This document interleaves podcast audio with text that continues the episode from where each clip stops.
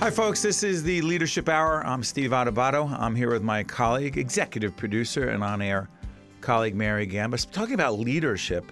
You've gone from being a behind the scenes person, Mary Gamba, to being out front, and I can't get a word in edgewise. I know. I love it. An executive producer. I love every time that you introduce me. I have a new title and a promotion. So we'll talk the business side later. I did not talk promotion at all, and I definitely didn't talk about more money. and I hear my good friend Neil Shapiro laughing on, in the back end because he's had to deal with these issues as well.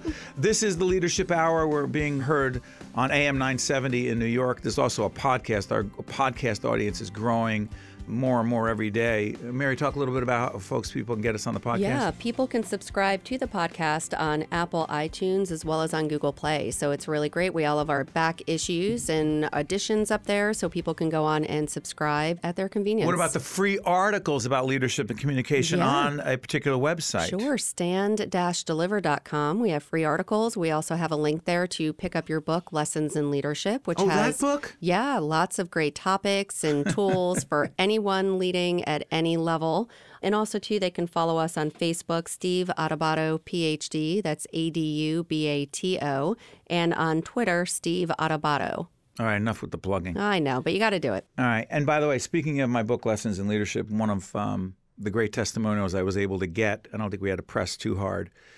You'll see it right away. It's from Neil Shapiro, and, and our good friend Neil Shapiro joins us on the phone. Neil is the president and chief executive officer of WNET. He's also the person, uh, and if you're living and, and watching, excuse me, watching, listening in New Jersey, there would not be something called NJTV, which is under the umbrella of WNET. There would not be public broadcasting, and I say this publicly in every place I can. There would not be public broadcasting in New Jersey if it were not for Neil's leadership. He's also a big part of the PBS family. And formerly, Neil, did you have a little job over um, at NBC a while back? Yeah, I, I did. Uh, I ran the news division a while ago. Oh, that. Talk about leadership. First of all, Neil, thank you so much for joining us. My pleasure. Question, and by the way, Neil's a big Yankee fan. We'll talk about that in a little bit, and not about X's and O's, but frankly, more about leadership in the Yankees in all seriousness. Neil, if you were to describe your overall leadership approach, which I think I know pretty well because we've worked together in a variety of situations over the years, do you have some basic tenets of your leadership approach? Yeah, um, I think one is to have a clear sense of vision, but don't make it so concrete that you're not willing to listen to input from other people. I think you need to keep an organization moving forward and have a sense where you want to go, but you have to be willing to have people who will tell you you're wrong sometimes and then listen to that. And the second thing I think is you should never ask someone to work harder than you will, hmm. or ask someone to do things you wouldn't do. And I've, I think in simple terms, that's how I've tried to do it. But there's more to it than that, and, and, and I say this only because I know it you challenge those of us who are part of the public broadcasting family, and I should uh, fully disclose our production company, our not for profit production company, the Caucus Educational Corporation, is one of the many quote unquote independent producers that are affiliated with public broadcasting, but we run our own operation, but we live under the umbrella of public broadcasting. And Neil, in all candor, you have challenged many of us as independent producers, not just to raise the money to be on the air and do what we need to do, but to produce a superior broadcast product. You've never been shy about saying what needs to be done and why, have you? No, and, and I, look, I think part of being a leader, it's not just for public television, it's anything. Uh, you know, one valuable thing I remember learning as I was coming up and, and working at NBC at the time, owned by GE. GE had this thing about it's the voice of the consumer. And the whole thing was, you know, if you're not careful, you end up designing for the people who are designing. So they would tell this great story about they were designing a brand new refrigerator, and they brought all these people in, and the designers who designed it had the handle at the very top because they thought that's how you get the best seal and the best leverage, and that's how they want to use. it. They brought all these consumers in, and they hated it. They couldn't reach the handle, and the engineers kept saying, "No, this is where it should be." And for the engineers, maybe that's how they want to design it, but it's not how people use it. We as producers tend to produce things we like, and it's hard not to fall into a rut. You're doing the things you like. It's worth being reminded all the time that our audience changes, that the world changes around them, and that we need to change with them. And that sometimes means doing things we're not used to or beyond our comfort zone. But if you get stuck in a rut in anything, but especially in television, uh, in the long run, you're not going to succeed. And oh. part of my job as a leader is to say, you know what, I don't have to do what you do. I don't have to make sure that I have money to do every single show. I don't have to face what I know is that terrifying thing of you have to feed the beast every day or every week. Hmm. you got to come up with more content. And that takes a tremendous amount of energy. And often you're so focused on that, it's helpful for someone like me to stand back and say, I know while you're doing that, by the way, have you noticed there's a titanic shift in politics? Are we thinking about that? So, for example, some of those bigger trends may not be so apparent to you when you're trying to feed the beast every day or every week. You know, it's interesting because Neil has the perspective of being a leader at a major, one of the big three, if you will, at NBC. Do you see any other significant difference being a leader within the PBS system, the public broadcasting system, and being a top leader in NBC? Or is it basically all the same with a few nuances? I think there's one big difference. I think quality journalism is quality journalism. But you know, I you never forget when it's commercial television, it's commercial television, and every minute gets rated, and there's a commercial cost and there's a commercial benefit for every minute, and that's always a part of it. And I think I'm proud of a lot of what I did, but I did it within constraints that I was well aware of. In public television, though we care about the audience, we care more about the number of eyeballs we get. We care about the souls that we touch, and we don't have always measure it just by that. And we're we understand that we will do things and they may not work Hmm. And we'll keep trying to do them better. You know, in the in the world of commercial television, you see programs that are launched and canceled the same day. You know, in two or three weeks, an entire series could go away. I think we're much more patient because we realize that we're trying to do the Lord's work, and it may not pay off in the short term, but that's okay. We're in it for the long game. It's interesting. Neil's approach to leadership is is beyond, again, dare I say, the term X's and O's and just techniques. It's a deeper. I don't want to use the word spiritual, but there's a deeper mission. And, and, and to that end, Neil, for years, you were the driving force behind creating a series called Metro Focus on the air every day. It's not a classic news program, fair to say, Neil? That's true. I think it's, it's more of a, I think it's sort of a cross between sort of a smart public affairs discussion show, but trying to be topical within a day or two of the news. Talk about the leadership skills and traits necessary to not only get that on the air, but dare I say, keep it on the air. By the way, it is seen on WNET, WLIW, NJTV, three of the major public broadcasting stations right here in our region. The leadership involved in that beyond the production skills and tools. Well, you know, I think it's a good example for anybody because it's so easy to have people tell you why something can't happen. um, and Metro Focus was one of those things where people said, look, we're never going to be able to get the resources to do this. We're not going to be able to find the right people. We're not going to be able to find the topics that are worthy of this. But I had a longer vision that I just didn't believe that. So what I said is, look, we don't have to take the hill right away. Let's just land on the beach. So let's first start and do a weekly show, and let's make that show as good as it can be. And let's see what we'll learn. Let's see what works. Let's see what doesn't. And then we expanded to be, you know what? Why don't we see if we could do specials? Let's do a weekly show and specials. And then we got to be, okay, you know what? In a year, we're going to do a daily show and we're going to make that work. And having did that, then we said, you know, we're going to find a way to repeat it, so we're going to be on seven days a week. Hmm. And now we do that and say, by the way, when there's big breaking news, we're going to use that same infrastructure to do that too. So I think it's being understanding, letting people tell me what's the aggressive timeline, but not taking my foot off the pedal, saying, you know what, at the end of the day, there's going to be a daily show. You're going to help me figure it out, but we're going to get there. And building that great team. You know what I love about television? Maybe it's true for all industries, but it's especially true about television. I love the teamwork that's involved in television. I love the fact that when TV really works, what's great is someone has an idea, and as you add more talented people, the ideas get better and better, and the execution gets better and better. And if you're honest with yourself, oftentimes what you end up with at the end is so much better than your initial idea if you get the right people and you're open to letting them do great work. You're listening to Neil Shapiro, President and Chief Executive Officer of WNET, uh, the PBS flagship station in our nation. I'm Steve Adubato. This is Mary Gamba. This is the Leadership Hour, whether you're listening to us live on the radio or on our podcast. And by the way, Neil spends an awful lot of time thinking about with his team other ways of distributing content outside of traditional television per se. But along those lines, Neil, you mentioned teamwork. Do you mind if I bring up the Yankees? No. Okay. So we are taping this show while, let's just say, there are playoff games going on right now. The World Series will be happening soon, and let's just say that the team that Neil and I root for, along with millions of others, the New York Yankees, will not be participating. Neil, My evening calendar is now open in a way it wasn't. yeah, I, am a baseball fan. I have not watched one inning. I was going to say, I'm sorry for your loss, gentlemen. That's okay, but here's here's what I'm curious about. Beyond talent And beyond great pitching and hitting and the things that, again, you and I and uh, some of our other friends talk about, Phil Alongi is on a group.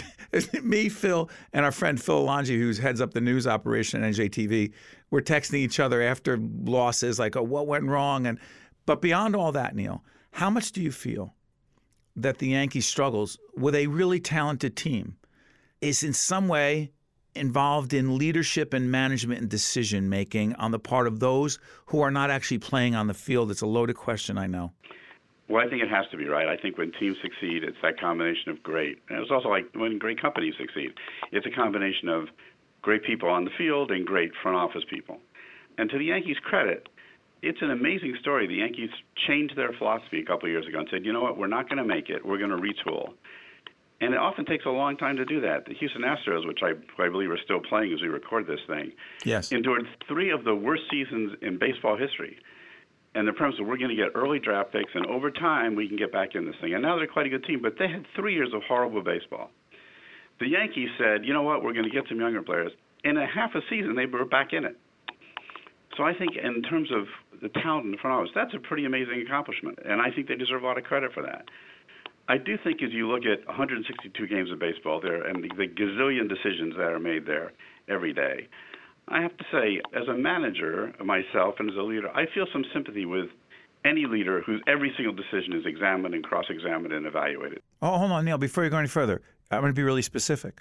Yeah. I was critical, along with many others, and this is not about baseball, folks. It's about leadership management and dealing with tough situations. When Aaron Boone did not go in to take out Severino at a certain time, in my mind, and I can't get inside his head, neither can you, Neil, I was thinking, is he uncomfortable? Is the manager of the Yankees uncomfortable going out, pulling a pitcher in a life and not life and death, but a do or die game because he might think he's hurting his feelings. I don't really know. But Neil, is it unfair for those of us on the outside to go, come on, I would never have done that? And you seem to be saying you understand that other side. No, you know, it, it is what makes baseball great, and it's part of every manager gets. That's what makes a game so much fun, and you never know the road not taken. So it's perfectly appropriate.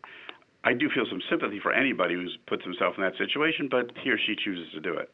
About this specific case uh, that you mentioned, did Aaron Boone stay with the starting pitchers too long in the playoffs? I think he did, and certainly easy to say what happened. You know, they went on to lose both those games. But here's what I think is interesting in terms of style. The Yankees made a change from Joe Girardi, also an accomplished manager and someone who will doubtless be back. And Joe is known as an incredibly intense manager. Yes. Every single game, every single inning was important to him. And the Yankees made a change because they felt they got a lot of young players, and that was not working for them. The younger players needed someone who was more younger, was able to relate more. Maybe wasn't quite so intense. Um, and there's a lot of people said that that you know the Yankees got more than 100 wins on a team that wasn't that good wasn't worth 100 wins because Aaron Boone did a good job of keeping their spirits up over a long season about players who weren't performing and keeping them in. All leadership traits. All right, leadership we go traits. on about the Yankees have a catcher who may one day be a really great catcher or not. and, and Joe Girardi had been very hard on him, and Aaron Boone was not. He had a disappointing season, but a, a strong playoff performance. And I think what's interesting is I thought during the course of the season, Aaron Boone was the right guy for this team. I thought he got a lot out of them. Um, I thought he dealt with some catastrophic injuries, and the Yankee and the starting pitching that's still not that good, and the Yankees stayed in it. And then I thought during the playoffs, I kind of missed Joe Girardi. I kind of missed maybe we needed that guy who felt every inning was important and every out was important, and maybe he wouldn't have stayed with those starting pitchers so long. Are you talking about situational leadership? I'm talking, yeah, I think the difference between like long-term strategy and situational leadership, and do those things change? And as a leader, how do you go back and forth between the two? You have to do it. Yep, and, and I think it's both necessary and hard. And I think you know you can think about the military, right? There's the long view about we need to win the war, and the short-term view about we need to take that hill. and the problem is, if you are one of those guys who always worries about taking the hill, you may lose the war. But if you're one of those guys who only looks on and doesn't understand which hills you really need to take, you can also lose the war. Wow. So I think it's interesting. What times do you step up? We talked about Metro Focus. There are times where I've normally said to them, you know what? You don't have to respond to every news story. We're not that. But there's times I say, you know what? I don't care what it costs. We're going to do it. So when Superstorm Sandy hit, That's right. like, It's huge. right, right. You know what I said? No, not now. Now that's the biggest story. I don't care what it costs. We're going to do it. Get people in, right? Go on as long as you can. But it takes the wisdom to say, all right, that's one of those stories, and a day of horrendous traffic in New York City is not one of those stories.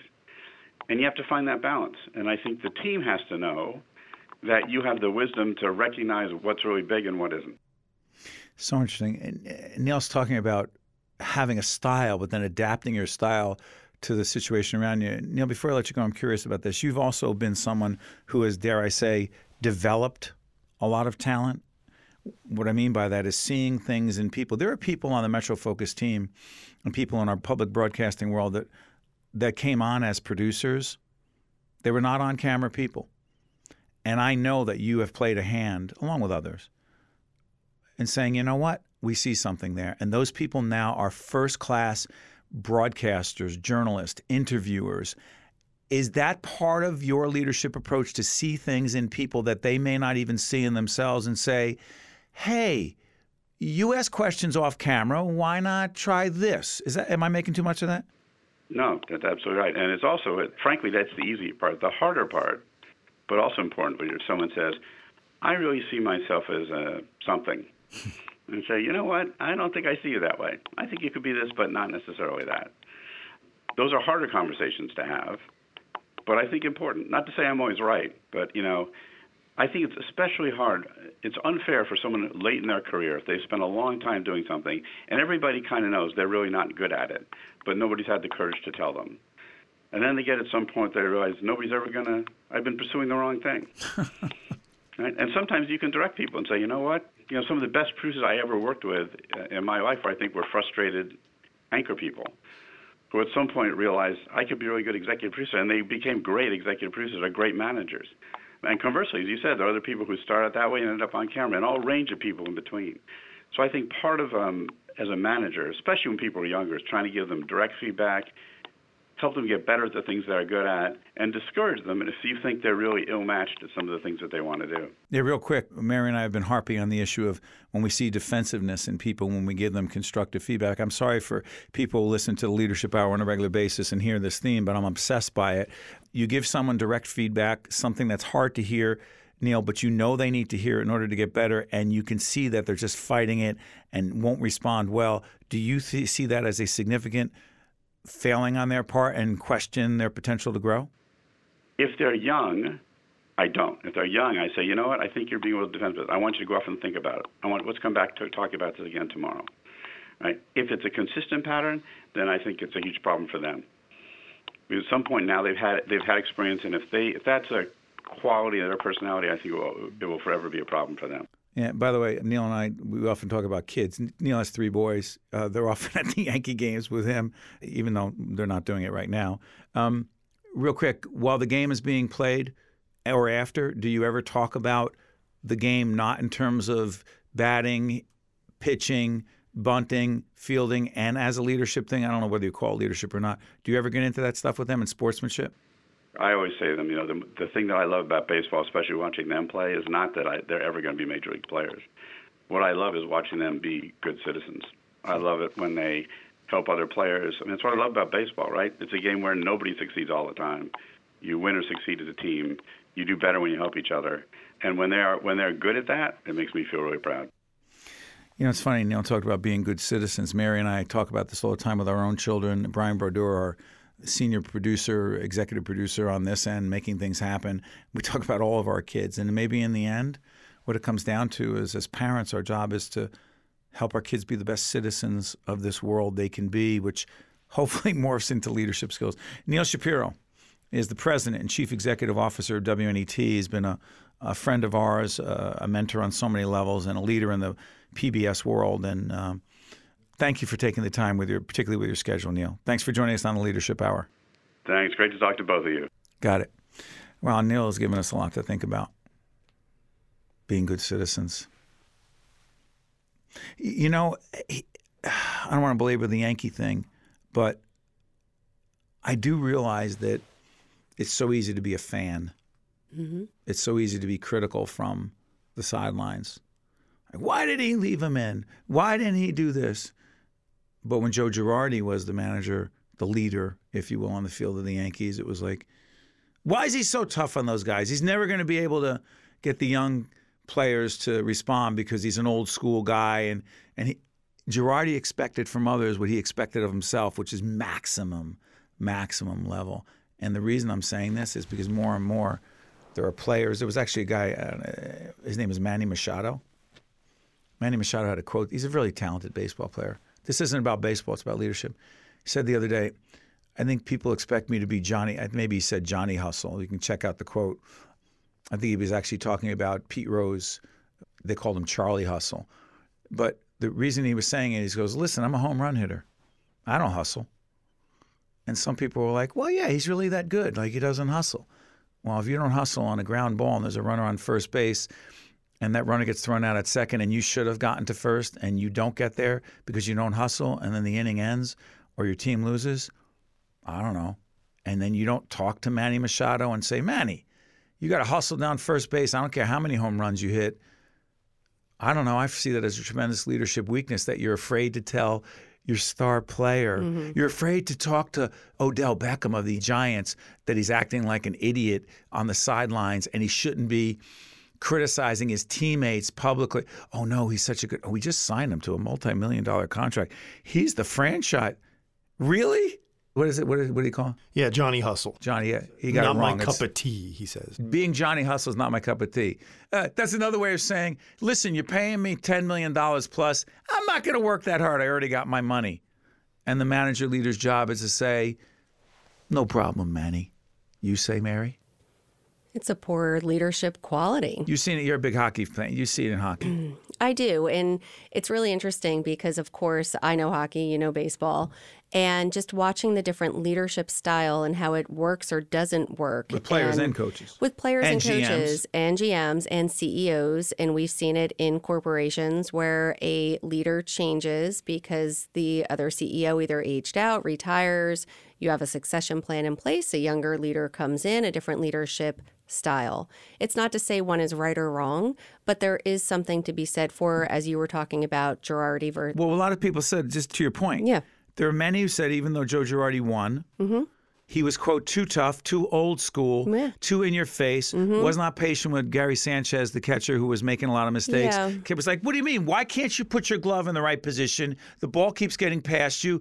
Girardi was a former catcher. It's not about baseball. He was saying, look, if you can't catch that ball, I'm taking you out of there. They were like, oh, you know, you can't talk to Sanchez that mm-hmm. way because we have a big contract with him. We have a big investment. Why don't you take the leader's job and tie his or her hands behind the back and say, go lead? Right. And if you go the opposite end, Boone not making a tough decision and I don't wanna and hurt his sticking to his convictions, or was he sticking to his convictions because he felt that he could or should? And again, hindsight is twenty twenty. We have the benefit of seeing how the game played out, literally.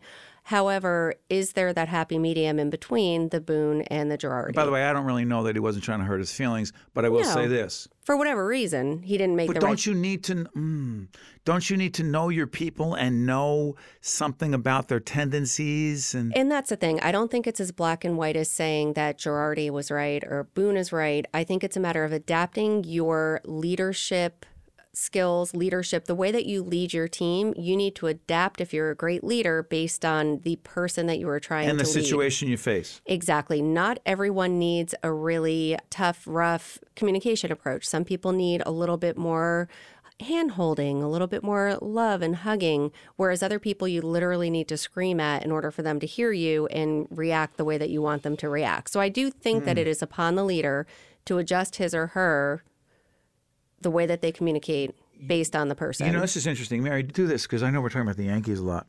I did an in depth interview with Joe Torre, and I'd like to get that interview. I did an in depth interview with him, the former uh, Hall of Famer, manager of the Yankees, now with a top executive position in Major League Baseball. I did an interview with Joe Torre on the question of leadership, and I want to get that. It would be great for us. It was at the CohnReznick annual golf outing. I sat with him, and I don't want to give too much away because we will get that interview and use it. I asked him about treating people differently as a leader, and he said he knew that with David Cone, his pitcher, he could speak to him a certain way. He could be tough. He could be aggressive. Uh, David was not defensive. He could say, "Listen, you don't have it anymore. Give me the ball. I'm taking you out." With David Wells, a different David with a different personality, different style, different demeanor. Torre, I remember saying, if I have this right, no, I had a different tone with him.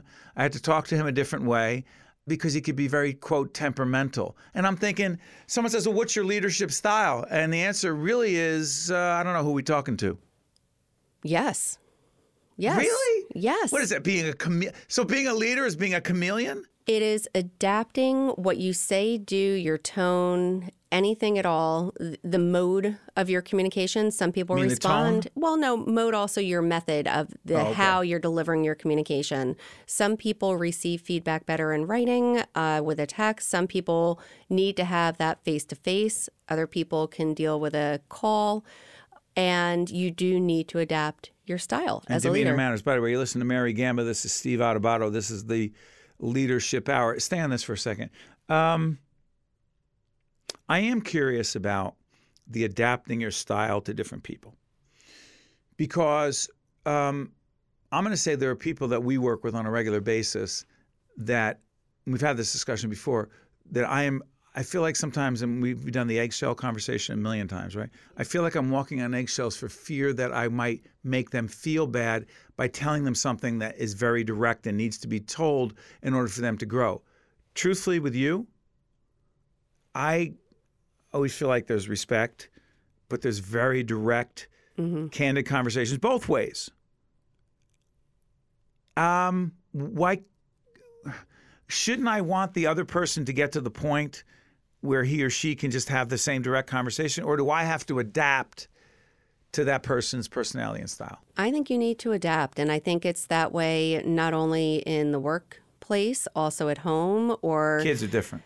Well, and not even just kids. I'm even just saying, like with family members, there are some family members that you can have a much more uh, passionate and spirited conversation with.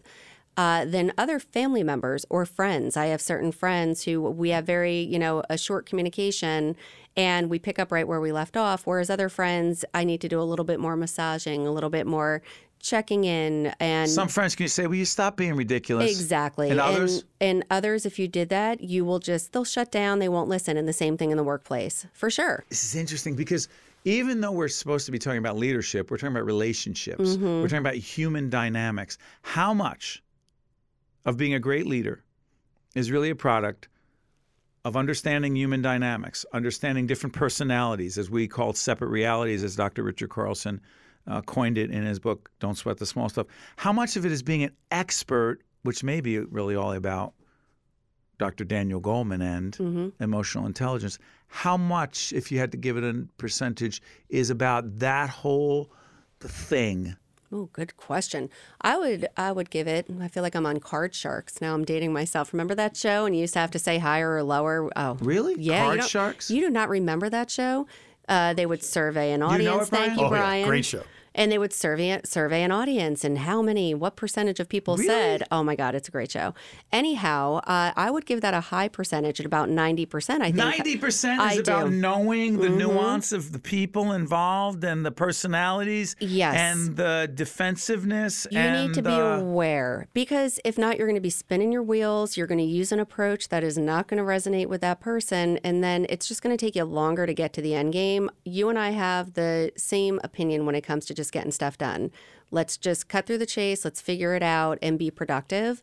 And sometimes you cannot be productive with certain people if your tone, if your demeanor, if your mode of communication, if what you say offended them to such a point they're going to shut down. They may even cry. They may even close their door and be not productive. Do you stop when someone? Uh, I don't want to belabor this. You've had people cry in your office. I have. Someone said you made me cry. Yeah. Yeah. Did you make that person cry?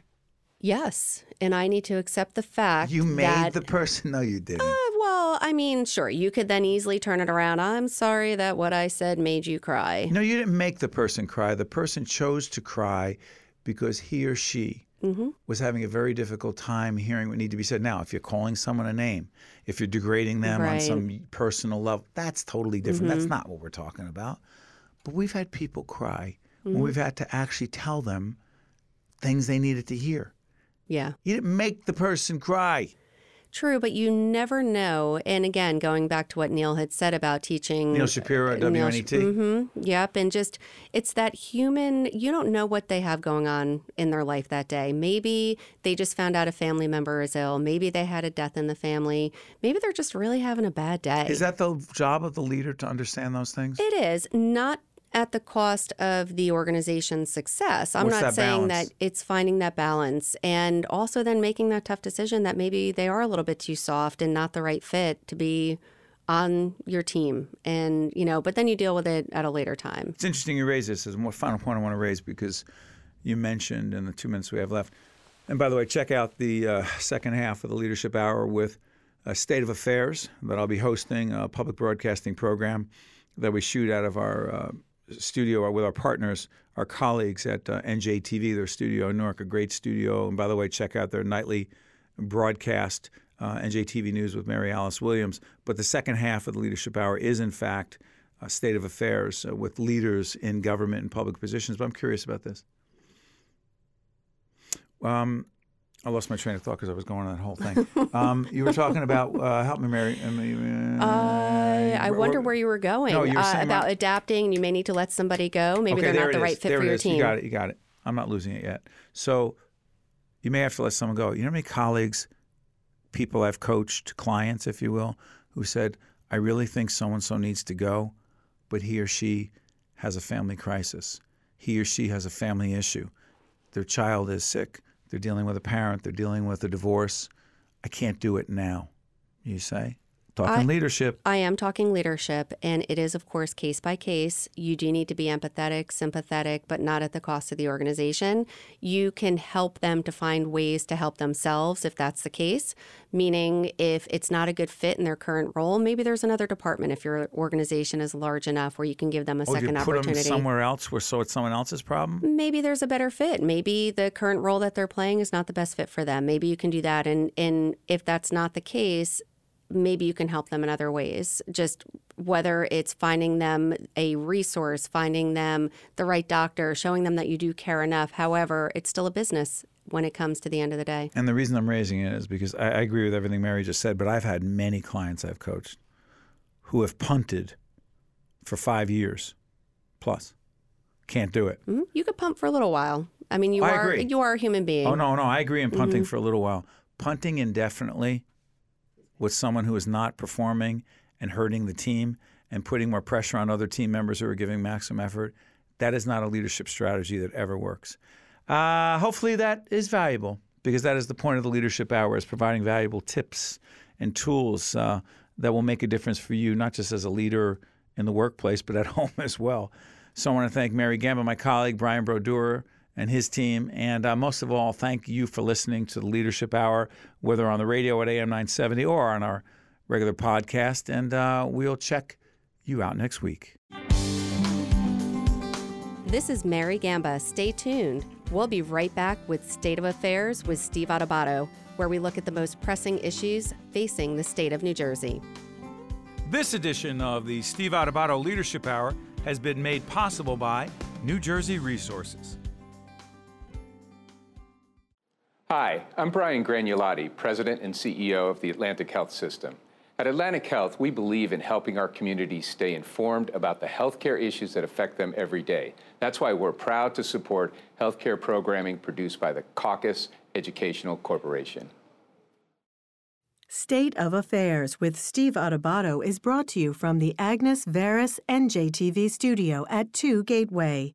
Funding has been provided by Horizon Blue Cross Blue Shield of New Jersey, United Airlines, Atlantic Health System, building healthier communities. New Jersey Resources. Choose New Jersey. Our mission is attracting companies to the Garden State. The Healthcare Foundation of New Jersey, founded by the Jewish community. And by the North Ward Center. Promotional support provided by AM 970 The Answer and by NJ Advance Media.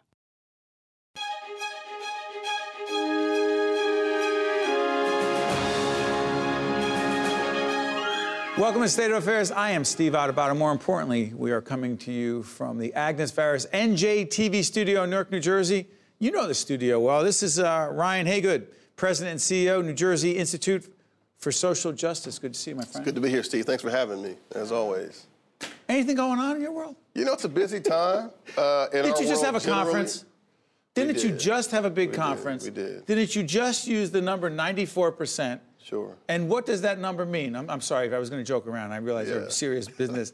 94% of what did what? Sure. So there was a rally for the 94%, which Steve was really inspired by a meeting that I and a bunch of other folks had with the governor back in May. Governor Phil Murphy. Governor Phil Murphy, and it was really a meeting to follow up on one of his transition committee reports. I had the honor of chairing one of Governor Murphy's transition committees, uh, and in this committee, we were able to get in a number of policy recommendations around economic justice, around criminal justice reform, around voting. So this meeting in May with the governor was really to reassemble a number of folks who were working on the transition document and who had been advocating for these issues.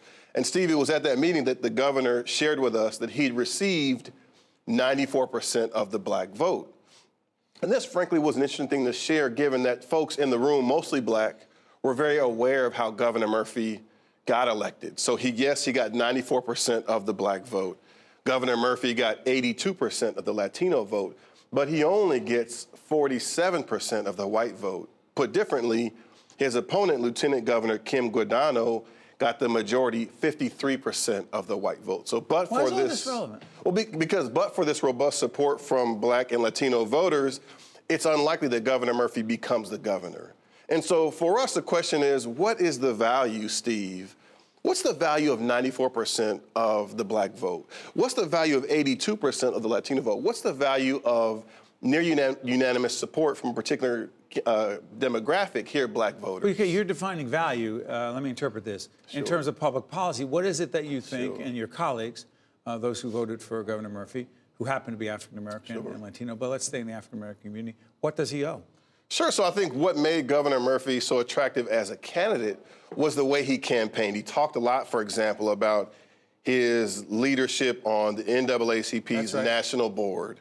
He talked a lot about his heart for social justice issues. He spoke very directly to issues that black folks, Latino folks, people in New Jersey cities were facing around employment, around access to wealth, around criminal justice reform, around building an inclusive democracy in New Jersey. So the doing? truth is, you know, so at that time in May, you know, he wasn't doing particularly well. You know, in that meeting, we asked him in response to his point about getting 94% of the black vote, you know, Governor Murphy, are you, are you reminding us of your popularity among black voters when you say that? Or are you telling us you got 94% of the black vote because you have a specific plan to address some of the challenges that black voters in particular are facing in the state? Ryan Haygood, which one was it?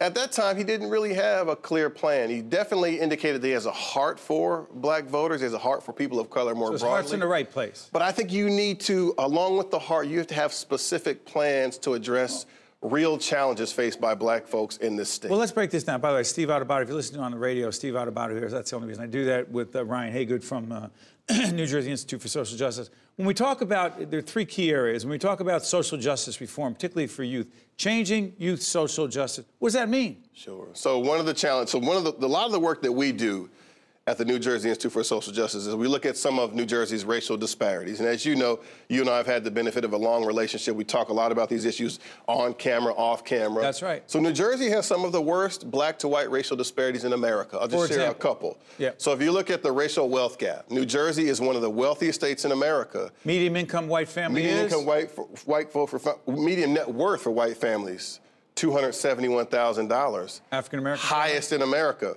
But by contrast, the median net worth for New Jersey's black families, five thousand nine hundred. Yes, that, those numbers are staggering and they bear repeating. So for white families, the median net worth, this is not income, this is what you have right. when you don't have income, right? So the median net worth for New Jersey's white families is $271,000. This is the highest in America. But by contrast, for Latino families in New Jersey, the median net worth is seven thousand How are folks twenty living on that? dollars. For Black families, it's five thousand nine hundred. How are they living on it? That's the thing. It's very difficult. We have some of the widest racial wealth gaps in America. So the question for us when we're speaking to Governor Murphy is, look, we know you've inherited. This is not a new phenomenon, right? We're talking. Dr. King came to New, New Jersey, to Newark in particular. 50 years ago this year to build support for the Poor People's Campaign. So this is something that Governor Murphy has inherited. It's not fair to say that this is a new Well, phenomenon what can on his should he do other than raising the minimum wage? So minimum wage is a part of the way you deal with pay equity, right? Um, income inequity, but you have to have a specific plan. So some other states, for example, the, the governor of Massachusetts, who's a Republican, uh, convened a roundtable of some of the best thinkers, academics, advocates, scholars, impacted people to look at wealth in, in that commonwealth. And he seated that table with about $10 million to act on some of the policy recommendations that those folks would come up with. So part of this for Governor Murphy is to have a specific plan to interrupt those racial disparities in wealth. It can be done. We've got some of the finest thinkers, some of the finest institutions, some of the finest advocacy organizations in New Jersey. Governor Murphy could definitely take a page from the governor's playbook in, uh, in Massachusetts. Is he But- committed to doing that? So I think we are starting to see a commitment to that. You know, he's following the rally we had, you know, as you mentioned at the top of our conversation, we had a rally for the 94%. Right. To be clear, this was not an anti-Murphy It rally. was not? It was not. It definitely was not. In fact, it was sort of conceived from the idea when President Obama was in office, you know, I was working for a national organization. He would often say to us and to other advocates, you know, if what you want from me is to do this particular thing, Right. you have to make me do it. You have to give me the political cover to do it. And that is what you're And so to that's what was what, that's what inspired the rally for the 94% to focus Governor Murphy on these critical issues impacting black and other voters. In the interest of time, I'm not trying to stay on this. Uh, right to vote for people with criminal convictions. Why is that an issue that disproportionately affects the black community? Yeah, so in this last election, we saw that voters in Florida, through an amazing grassroots initiative, enfranchised 1.4 million people with criminal convictions. It's inspiring because the truth is there should be no connection between the criminal justice system and voting. So we think that New Jersey is poised to be the next Florida. There are 100,000 people in New Jersey who can't vote because of a criminal conviction. We've got You think some- that's antiquated? Sorry for interrupting, uh, Ryan Sure. Haygood. Do you think that's just wrong thinking? Absolutely. First of all, the his- Someone says you got to pay the price. But what's you the did price? the cri- the price is you can't vote. But how's that a punish? So the truth is that what we've learned about voting is that it actually helps to advance criminal justice aims. Voting helps to reduce recidivism, helps to facilitate reentry. So if we really care about criminal justice reform, voting is a critical. As piece to refi- that reform. If you withhold the vote, you actually undermine criminal justice aims. So there are 100,000 people in New Jersey who can't vote.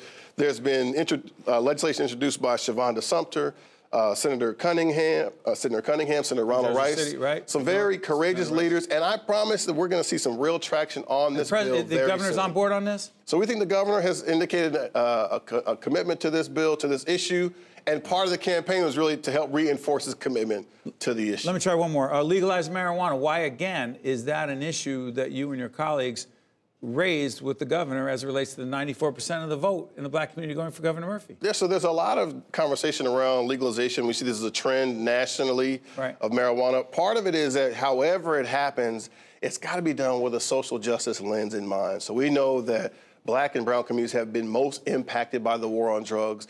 There should be reparative restoration in communities when we does talk about mean? Restoration. So part of it is, look, there are real issues related to who's currently incarcerated around marijuana and other drug offenses. Disproportionately blacks over whites. so, however legalization happens, it should apply retroactively. So, those who are incarcerated for those offenses should be released. They should Really? be automatic. Absolute. That's got to be part of the legislation. Otherwise, how are you making it legal going forward when folks are still caught up in a system? So we're going to make it legal, but if you did it, if, behavior? if you smoked pot four years ago, you're still doing time or whatever it is. That doesn't make sense. That doesn't make sense at all. There should also be automatic expungement for issues like so. I think part of what it means to make people whole when you do social justice is to look back at those who've been most impacted by those right, you keep, policies. I got 30 seconds. You keep talking about Governor Murphy. Uh, I'm going to play the word game with you. Sure. I say Donald Trump. You say? The people. Yeah, I say the people. I say I think this is a moment. The rally was inspired by the people. It wasn't so much about elected officials, even though we're there to hold Governor Murphy accountable. We're really there to say, people, there are two pieces to voting. One happens in the ballot box. The other happens when you leave the ballot box and you hold your elected officials accountable. So, yes, Steve, this is a difficult national moment, but here in New Jersey, we know that change has always happened from the ground up, and that's what we're doing on these issues right now. Ryan Haygood. He is the uh, president and chief executive officer of a great organization called New Jersey Institute for Social Justice, and uh, he's our friend. Thanks for having me, Steve, as always. All the best. Stay right there. This is State of Affairs. We'll be right back right after this. To see more State of Affairs with Steve Adubato programs, visit us online at stateofaffairsnj.org. If you would like to express an opinion, email us at info at caucusnj.org. Find us on Facebook at facebook.com slash Steve Adubato, PhD. And follow us on Twitter at Steve Adubato. State of Affairs is pleased to uh, welcome John Jacobi, pre- professor of Health Law and Policy at Seton Hall Law School. Good to see you, John. Good to see you. Thank you. One of the areas you focus on is uh, the question of parity when it comes to healthcare payment. What does that mean? The, the parity movement has been around for 20 or 25 years. Is it a movement? Uh, the, the first big federal bill was passed in 1996. Uh, the idea behind mental health parity is that coverage for mental health services should be on parity, should be the same essentially as, as coverage for physical health services. By the way, before you go any further, I, wanna, I should have clarified this is part of our ongoing series on the future of healthcare and the question of parity in terms of what's paid for and what's not is a huge part of the future, right? It is. It is. Uh, for, for a couple of reasons. Go ahead. One, one because uh, there, there has been problems in New Jersey and elsewhere uh, of people with mental health issues getting access to appropriate care. And the second thing is that as we move to an integrated healthcare delivery system where physical health and, and mental health uh, occur in the same place, we don't want there to be confusion over what's paid for and what's not. So hold on one second. Are we saying that that if you seek and receive mental health services, that insurance companies and others, the government as well, don't look at it the same as if you have a broken arm? Uh, sometimes yes, sometimes no. There's low hanging fruit that's been picked off. So insurance companies have worked pretty hard in response to federal legislation and state legislation to uh, be on the right side of the law here. Uh, and what they've done well, I think, more or less, is to make sure that there aren't payment limits. Uh, that is, uh, Like a cap? a cap, a cap on the number of visits or on lifetime, uh, lifetime expenditures for mental health services. Insurance companies have done quite a good job with that. Here's the problem that, that arises still, and that's conceptually quite a difficult problem. And that is uh, that uh, at, at times insurance companies will deny coverage because they will assert the coverage is not medically necessary. Um, and, and insurance companies can do that. They can, they can review a doctor's order and determine whether it's medically necessary or not. Mental health parity requires that the process that insurance, insurance companies go through be identical or on parity for physical health and, not, and, and mental health services. Sometimes it's not. I'm curious about this. We talked before we got on the air about Medicaid. What does the question of Medicaid and the payments as it relates to Medicaid have to do with the future of healthcare? Uh, Medicaid is an incredibly important payment system. I, I would argue that Medicaid is uh, one of the most important government. what Medicaid is versus Medicare. Medicaid is a, is a program for low income and disabled people, um, and Medicare is a social insurance program for retirees and some long term disabled people. So Medicaid covers a very large number of births in, in New Jersey, a very large uh, percentage of the nursing home days in New Jersey. It covers people with very serious, complex medical conditions who have low socioeconomic status very hard group of people to, to, to treat, a very hard group of people to help with their health status. Medicaid needs to change uh, from an insurance program that just pays for services when someone goes to the doctor and gets services to one that helps to organize uh, healthcare services. What does it mean, organized healthcare services? Think and by the way, the government's supposed to do this? Well, the government should facilitate it. The government, uh, the, the government uh, created Medicare. Medicare pays for services. The question is, how will that payment system provide incentives for healthcare providers to look beyond the narrow medical condition that someone presents with, and instead look at that person's entire context, so that if someone comes in with diabetes or uh, COPD, the, the uh, healthcare provider will have an incentive in a reformed Medicaid system to look at that person's entire As opposed to being fragmented, if you will? Yeah. The fragmented nature of the way patients who fall under this Medicaid category are treated medically is not healthy, is it? It's not healthy. It's not, and it's not just Medicaid, but Medicaid is probably the most important program for which we should uh, look to uh, fragmentation and fix it. Quick question on this on legislation. I uh, if you want to check it out, it happens to be Assembly Bill 2031. Um, that has worked through some of the steps that the state needs to be involved in in terms of all insurance companies and consumers so they better understand what they can get and not get as having to do with access. I know it sounds jargony in the weeds. Why does this matter? It, it matters because we, we don't want uh, people to think they have insurance and then find out when they uh, get You mean the care small and get print? home. Uh, well, sometimes it's not even in the small print, but but uh, but yeah, it's, it's it is. So what's this legislation do? It, it helps people get access uh, to coverage uh, so that when they get health care services, they know whether their coverage will provide uh, will, will provide all the care that they need, and not be surprised when they get home and not have not have coverage. John Jacobi is a professor of health law and policy at Seton Hall Law School. I want to thank you for joining us. Very important conversation. Thank you, John. Thank you. Stay right there. We'll be right back. I'm Steve Adubato right after this.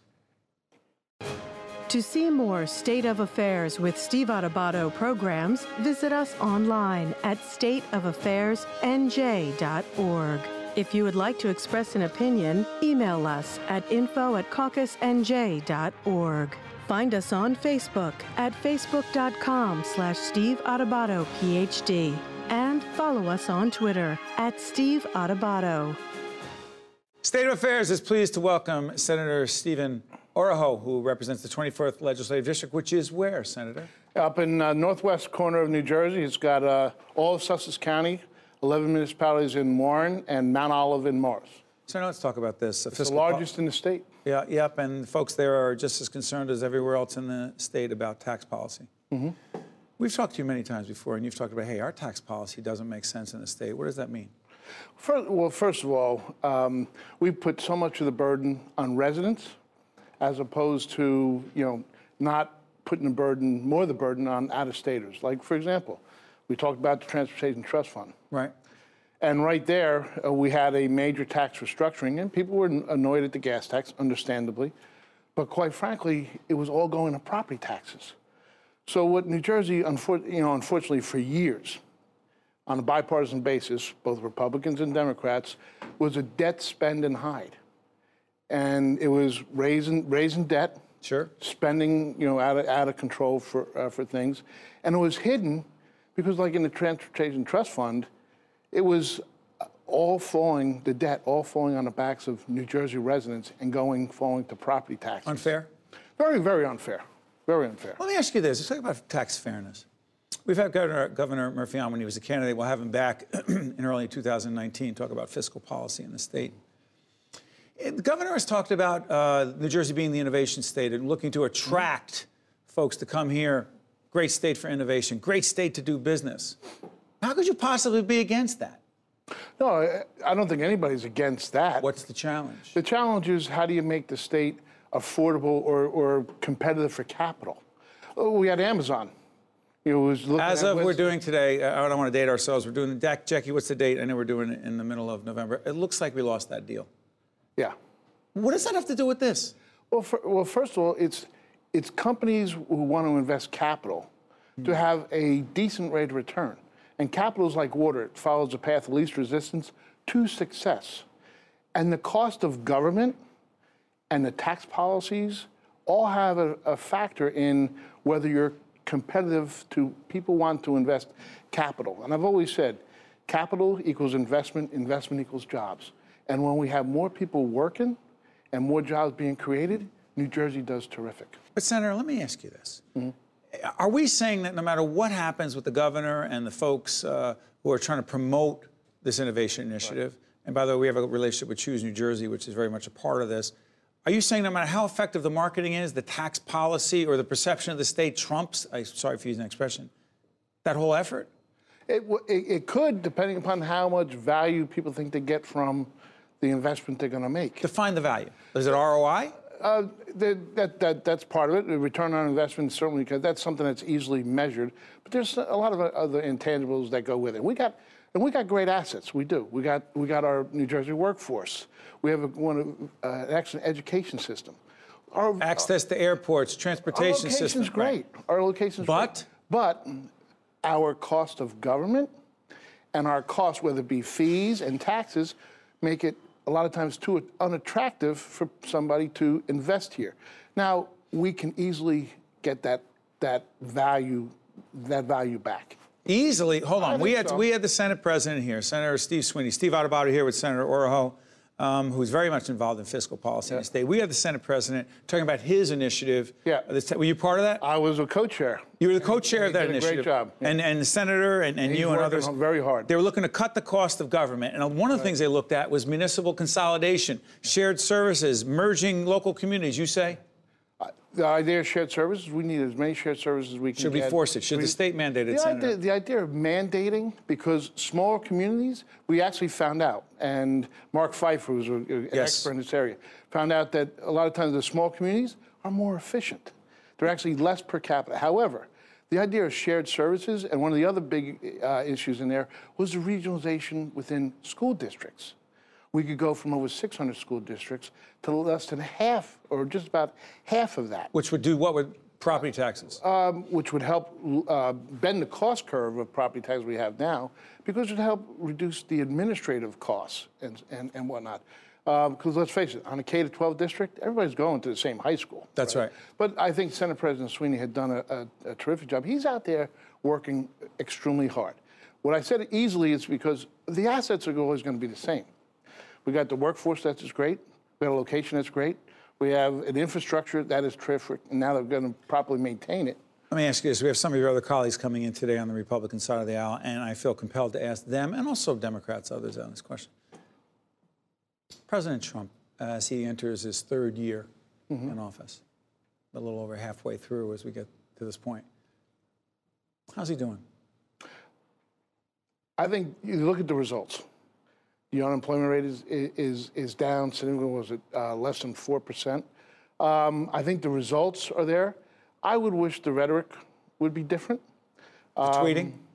Well, the tweet, but the rhetoric on on many sides. Well, well let's with the president right not now. Not just the president. Senator, I've known you for a few years. I've never known you to be respectfully a name caller. I've never known you to be someone who demonizes your opponent. My mother would be mad at me. Well, my mother would be as well, and that's why I don't. But my point is this: it's not about partisanship at all. What it is about is about tone and tenor and demeanor, executive demeanor, if you will. Right. You don't conduct yourself that way. I don't, and I try to do it by example, and I try not to, you know, go personally attacking anybody because that's not the way I was. But isn't that also part of the way you've been able to work with folks on the other side of the aisle? Absolutely. Well, then what advice would you have for the president in that I regard? would, I would actually, you know, my advice to the president would be, we want to be classy Republicans. I want to be a about that. classy Republican. I, it, it, it doesn't matter in how you treat people. Words, words do matter. The results, you can't argue with the results either. I mean, mean mostly economic results- policy? Economic policy, and the idea that, um, you know, listen, look, all the different trade deals and whatnot. Um, America has always helped everybody, right? Let's make sure we have fair trade, fair trade, um, but at the same time, the the tone, the tenor, um, it that does matter. I mean, it does. One of the most important seconds left, books- go ahead. One of the most important books I ever read was How to Win Friends and Influence People by Dale Carnegie. Great book. right? Excellent book. Uh, how to Stop Worrying and Start Living is another one. but how to how to win friends, influence people, and you know what? People want to be treated with respect. On that note, Senator Stephen Oroho is from the 24th uh, Legislative District. He's been engaged in fiscal policy in the state and dealing with trying to reduce cost, if you will, Right. and try to keep uh, taxes down as well. But I'll tell you what, when we continue to talk about the governor's initiative as it relates to this innovation state, we'll have you and your colleagues on as well. But as always, uh, you're a gentleman, Senator, and we Thank you. appreciate the civility You of the discourse. Thank you, sir. Thank you so much. Stay right there. Thank you. I'm Steve Adubato. This is State of Affairs. Let's continue the conversation. So follow me on Twitter at Steve Adubato. See you next time. Promise from the NJTV studio. See you then. State of Affairs with Steve Adubato is a production of the Caucus Educational Corporation, celebrating over 25 years of broadcast excellence. State of Affairs with Steve Adubato is brought to you from the Agnes Varis NJTV studio at 2 Gateway. Funding has been provided by Horizon Blue Cross Blue Shield of New Jersey, United Airlines, Atlantic Health System, New Jersey Resources, Choose New Jersey, the Healthcare Foundation of New Jersey, and by the North Ward Center. How do you create change? By cultivating hope. And we see that every day in the eyes of our preschoolers, in the souls of the seniors in our Adult Day program, in the minds of the students at Robert Treat Academy, a national blue ribbon school of excellence, in the passion of children in our Youth Leadership Development Program, in our commitment to connections at the Center for Autism, and in the heart of our community, the North Ward Center, creating opportunities for equity, education, and growth.